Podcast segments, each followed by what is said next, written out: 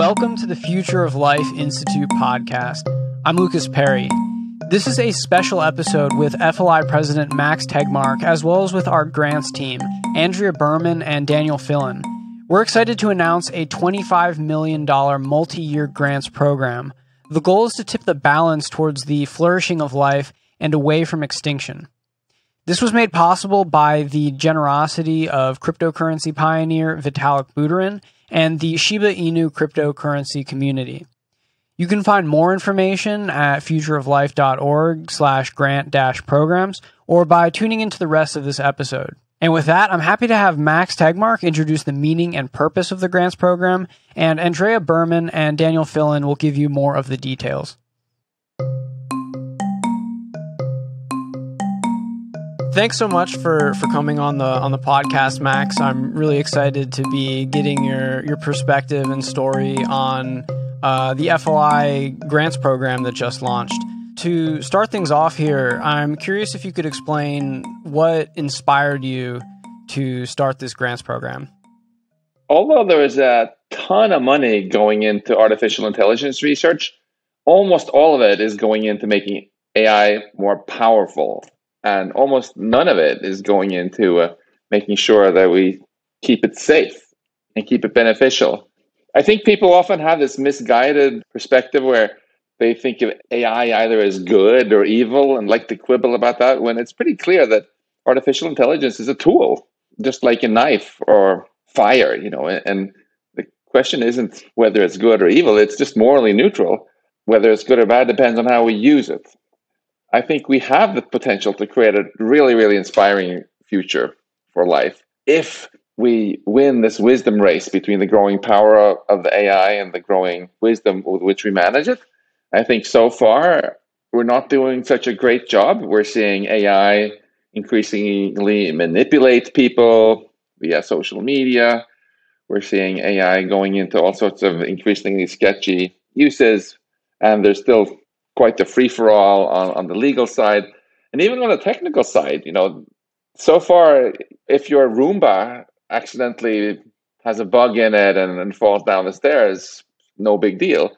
But we're putting AI in charge of ever more infrastructure and decisions that affect people's lives, from courtrooms to electrical grids to things that involve life and death in hospitals, right? So it's crucial that we don't just leave it to people outside of the technical fields to worry about this, but that those of us who are really geeky, nerdy, like AI researchers like myself, also work hard on these technical questions. How can we build AI systems that actually do what we want them to do? And how can we make them actually trustworthy, not because the sales representative said we should trust them, but because we understand enough about them that we actually can trust them? How can we make sure that they actually, when they make decisions that involve human lives, that they have been taught appropriate human values or goals? These are very difficult technical questions, even aside from the moral and ethical ramifications. And we need your help if you are an aspiring AI researcher to help solve them. And so of the technological tools in the 21st century, they're going to have major impacts on human society as well as the future of humanity and life. Where would you rate AI technology in terms of its potential impact and power? I would rate it as the unchallenged number one. All the other technologies were invented using human intelligence. So it's a no-brainer that if we can amplify human intelligence greatly with artificial intelligence, this is going to enable us to develop all these other technologies that we would have otherwise taken way, way longer to do, faster instead.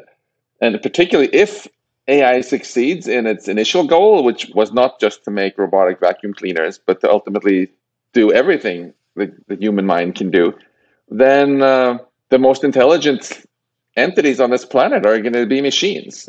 And it would be incredibly naive to think that we can just kind of build this, bumble into this future without any planning, and that things are somehow magically going to go well. The default is just disaster, and I think most likely just human extinction.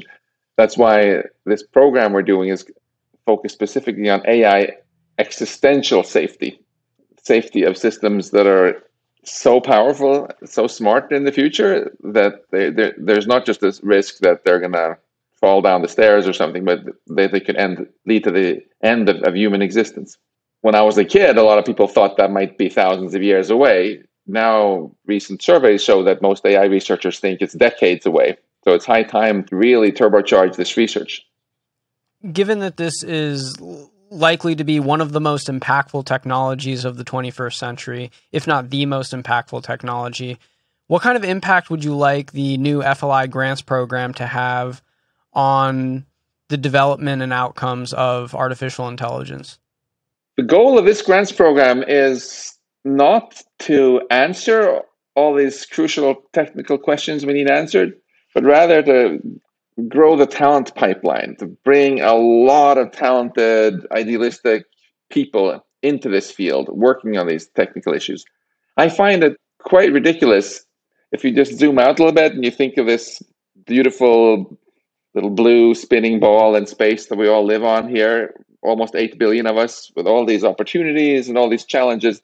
How few people are actually working on this, arguably most important challenge we face, right? There are way, way more people who are working on AI just to optimize how you can get kids spending more time watching ads, how you can get more girls to become anorexic from watching unrealistic role models and so on. There are more people working on those things than on these incredibly fascinating foundational questions of how you make powerful AI systems actually safe and beneficial, and that's got to change.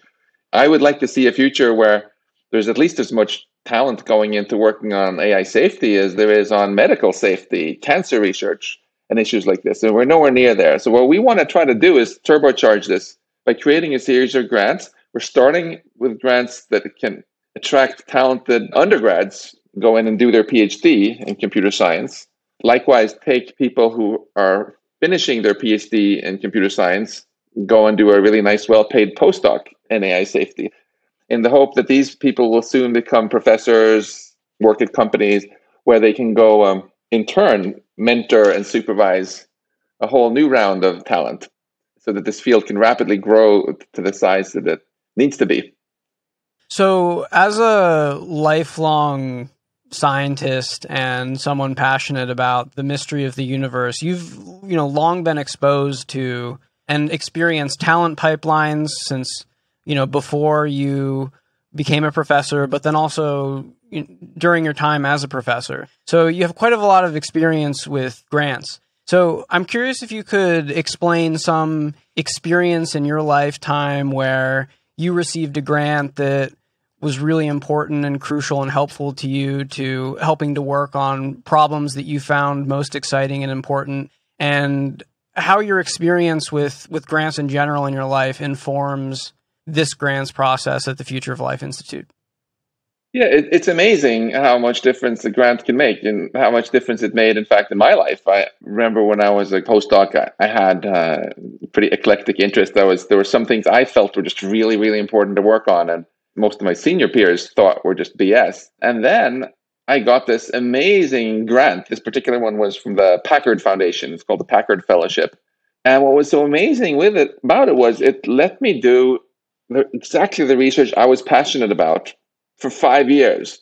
And it had more impact on my career than any other funding ever. It enabled me to just focus on doing what my heart was on fire about. And I happen to believe that not only is it more fun and fulfilling to work on something you really believe in, hey, if we get this one shot to live on this planet, we should make it count and follow our heart, right?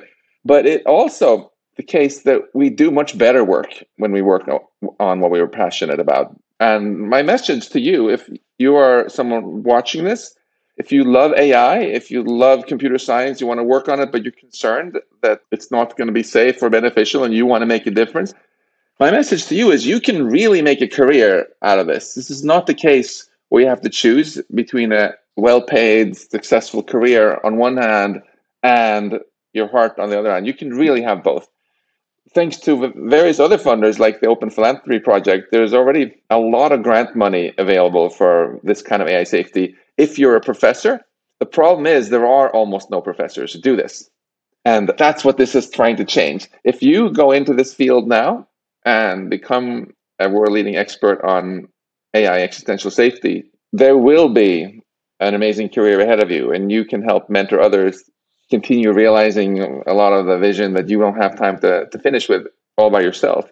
So it's a great career move, and it's incredibly rewarding because you know when you do this that you are actually working on what I believe is the single most crucial fork in the road that humanity has ever faced. You know, we've spent 13.8 billion years on this planet being basically subject to the whims of nature. You know, oh, now there's a drought, now there's a hurricane, there's nothing we can do about any of this, to the point where we have become so empowered by our technology that we can either use it to ruin our planet, chopping down the rest of the rainforest, mess up our climate, massacre other people, other species, or we can use it to create a future where life flourishes like never before.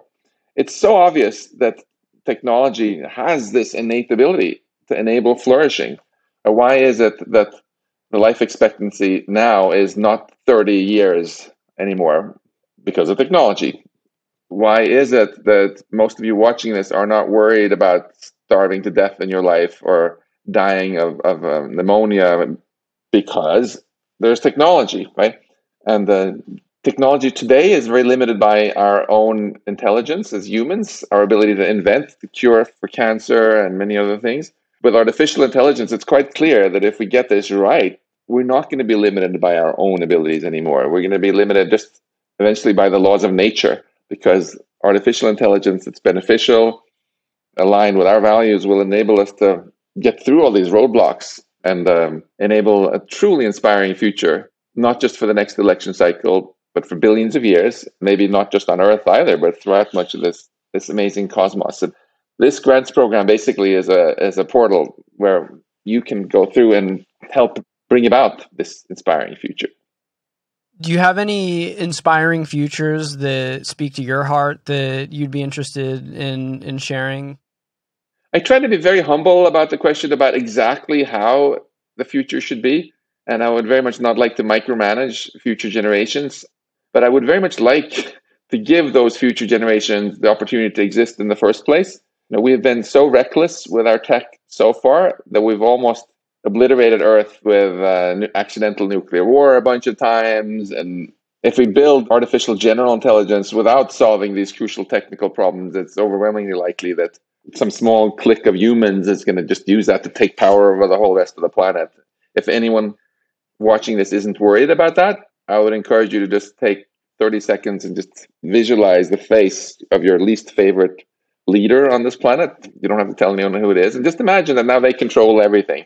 If that doesn't make you feel great, then I think you're on board with this vision that this great power that AI can unleash should not be given to that person. It should be given to humanity. We should figure out a way of using this technology to empower everybody to create a good future. We do not have the answers to how to do that yet. In order to be able to really answer your question, Lucas, is about how should our society be organized? Or should we have a very pluralistic world where different people in different corners of the world can do things their own way and experiment, as long as they don't go kill everybody else, and, you know, respect the pluralism? How this all gets played out, I want to be humble and defer to others to help work it out. But a prerequisite to even be able to have that conversation is that we can control the technology itself, and have it safe, beneficial, and start thinking through these hard questions about how you can even make AI that can understand human values, learn them, and retain them. So as we wrap up here, do you have any final words for anyone who might be listening that's considering applying to this grants program but isn't quite sure, or does AI but isn't sure that AI alignment or AI existential risk research is really the right path? What is it that you might say or share with someone like that? If you're considering any kind of career and you're not sure, you should go find people who are in the career already and just talk to them a bit. See what it's like. And we've created an AI existential safety community page, which will be linked from this video, where you can see a bunch of friendly faces of professors around the world who are working on this. Maybe one of them can be your mentor for your PhD or postdoc. Reach out to people like that and talk to them. Ask them what they do. Ask them why they're excited about it. Ask them if they're taking on students or postdocs. Ask them if they would like to have you as a free postdoc or a free grad student, because that's what it's going to be like to them if you come with our fellowship. Excellent, Max. I think you did a really wonderful job of conveying how there are few issues which measure up to the impact and scale of this. And so, thank you for that. Thank you, Lucas. And with that, I'm happy to introduce Daniel and Andrea, who will give you more details about the grants. Welcome to the podcast, Andrea and Daniel. It's great to have you here, and I'm excited to be speaking about our grants program. Andrea, could you tell us a little bit about what the grants program is? We are especially focused on supporting collaboration amongst people thinking about these topics, and we are excited to collaborate with everyone. We are also excited about addressing the talent pipeline and supporting more people, especially people early in their career, to get into studying existential risk. We're looking at supporting policy and advocacy, behavioral science, and the AI Existential Safety Program, which has already launched, and that's what Daniel is leading. In particular, the AI Existential Safety aspect, we're really interested in work that's about analyzing ways in which AI could cause some kind of existential catastrophe for humanity, agendas for research that could reduce this existential risk, and of course, people who are actually doing it. Reducing the existential risk, not causing it. We will not fund that. Exactly. Daniel, could you tell me a little bit more about when the deadline is, how people can apply, and who it's for? Yeah, so we have two specific fellowships on offer right now. So the first is a PhD fellowship. So this is, as we mentioned, for people working on technical aspects of AI existential safety. We're in particular targeting it at people who are just starting their PhD in 2022, so applying this season to start next year. And we are also interested in funding people who are already in their PhD and want to be working on AI existential safety, but perhaps don't have the funding to work on that particular topic. We're being somewhat generous, where we have a stipend of $40,000 for people in the US, UK, or Canada. If people are shortlisted, we are going to pay for some of their application fees to universities, and also we'll invite them to an information session about which places might be good to work on it. The deadline is October the 29th. 2021, including the day of October the 29th for the application, and letters of recommendation have to come in by November 5th. So that's the PhD fellowship. We also have a postdoctoral fellowship. So if you just graduated from a PhD and want to do a postdoc, or maybe you're moving in from industry or a different field, I think this could be a pretty good option for you. In this case, it's obviously a higher stipend, $80,000 for people in the US, UK, or Canada.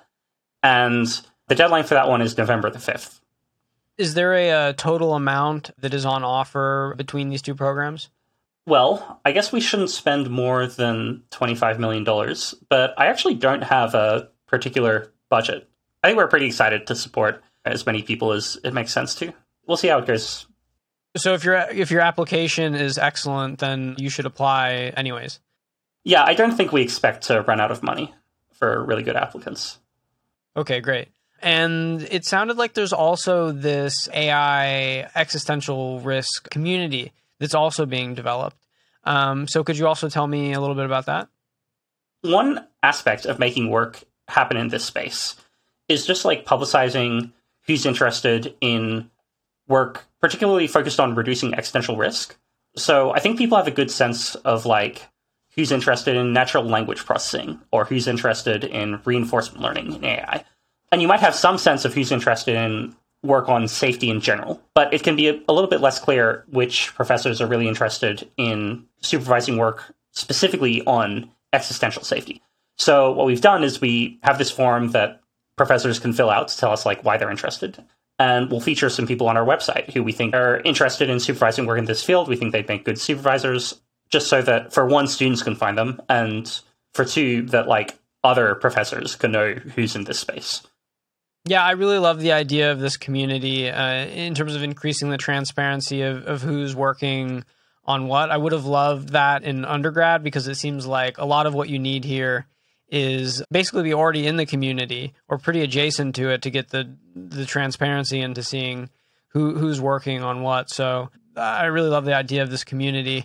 And so here we've discussed the AI existential risk grant program. But, you know, as we mentioned, there will be, you know, phases or grant programs that are also focused on reducing existential risk. So, Andrea, could you tell me a little bit about these future programs that will be created with the generous donation from Vitalik Buterin and the Shiba Inu cryptocurrency community?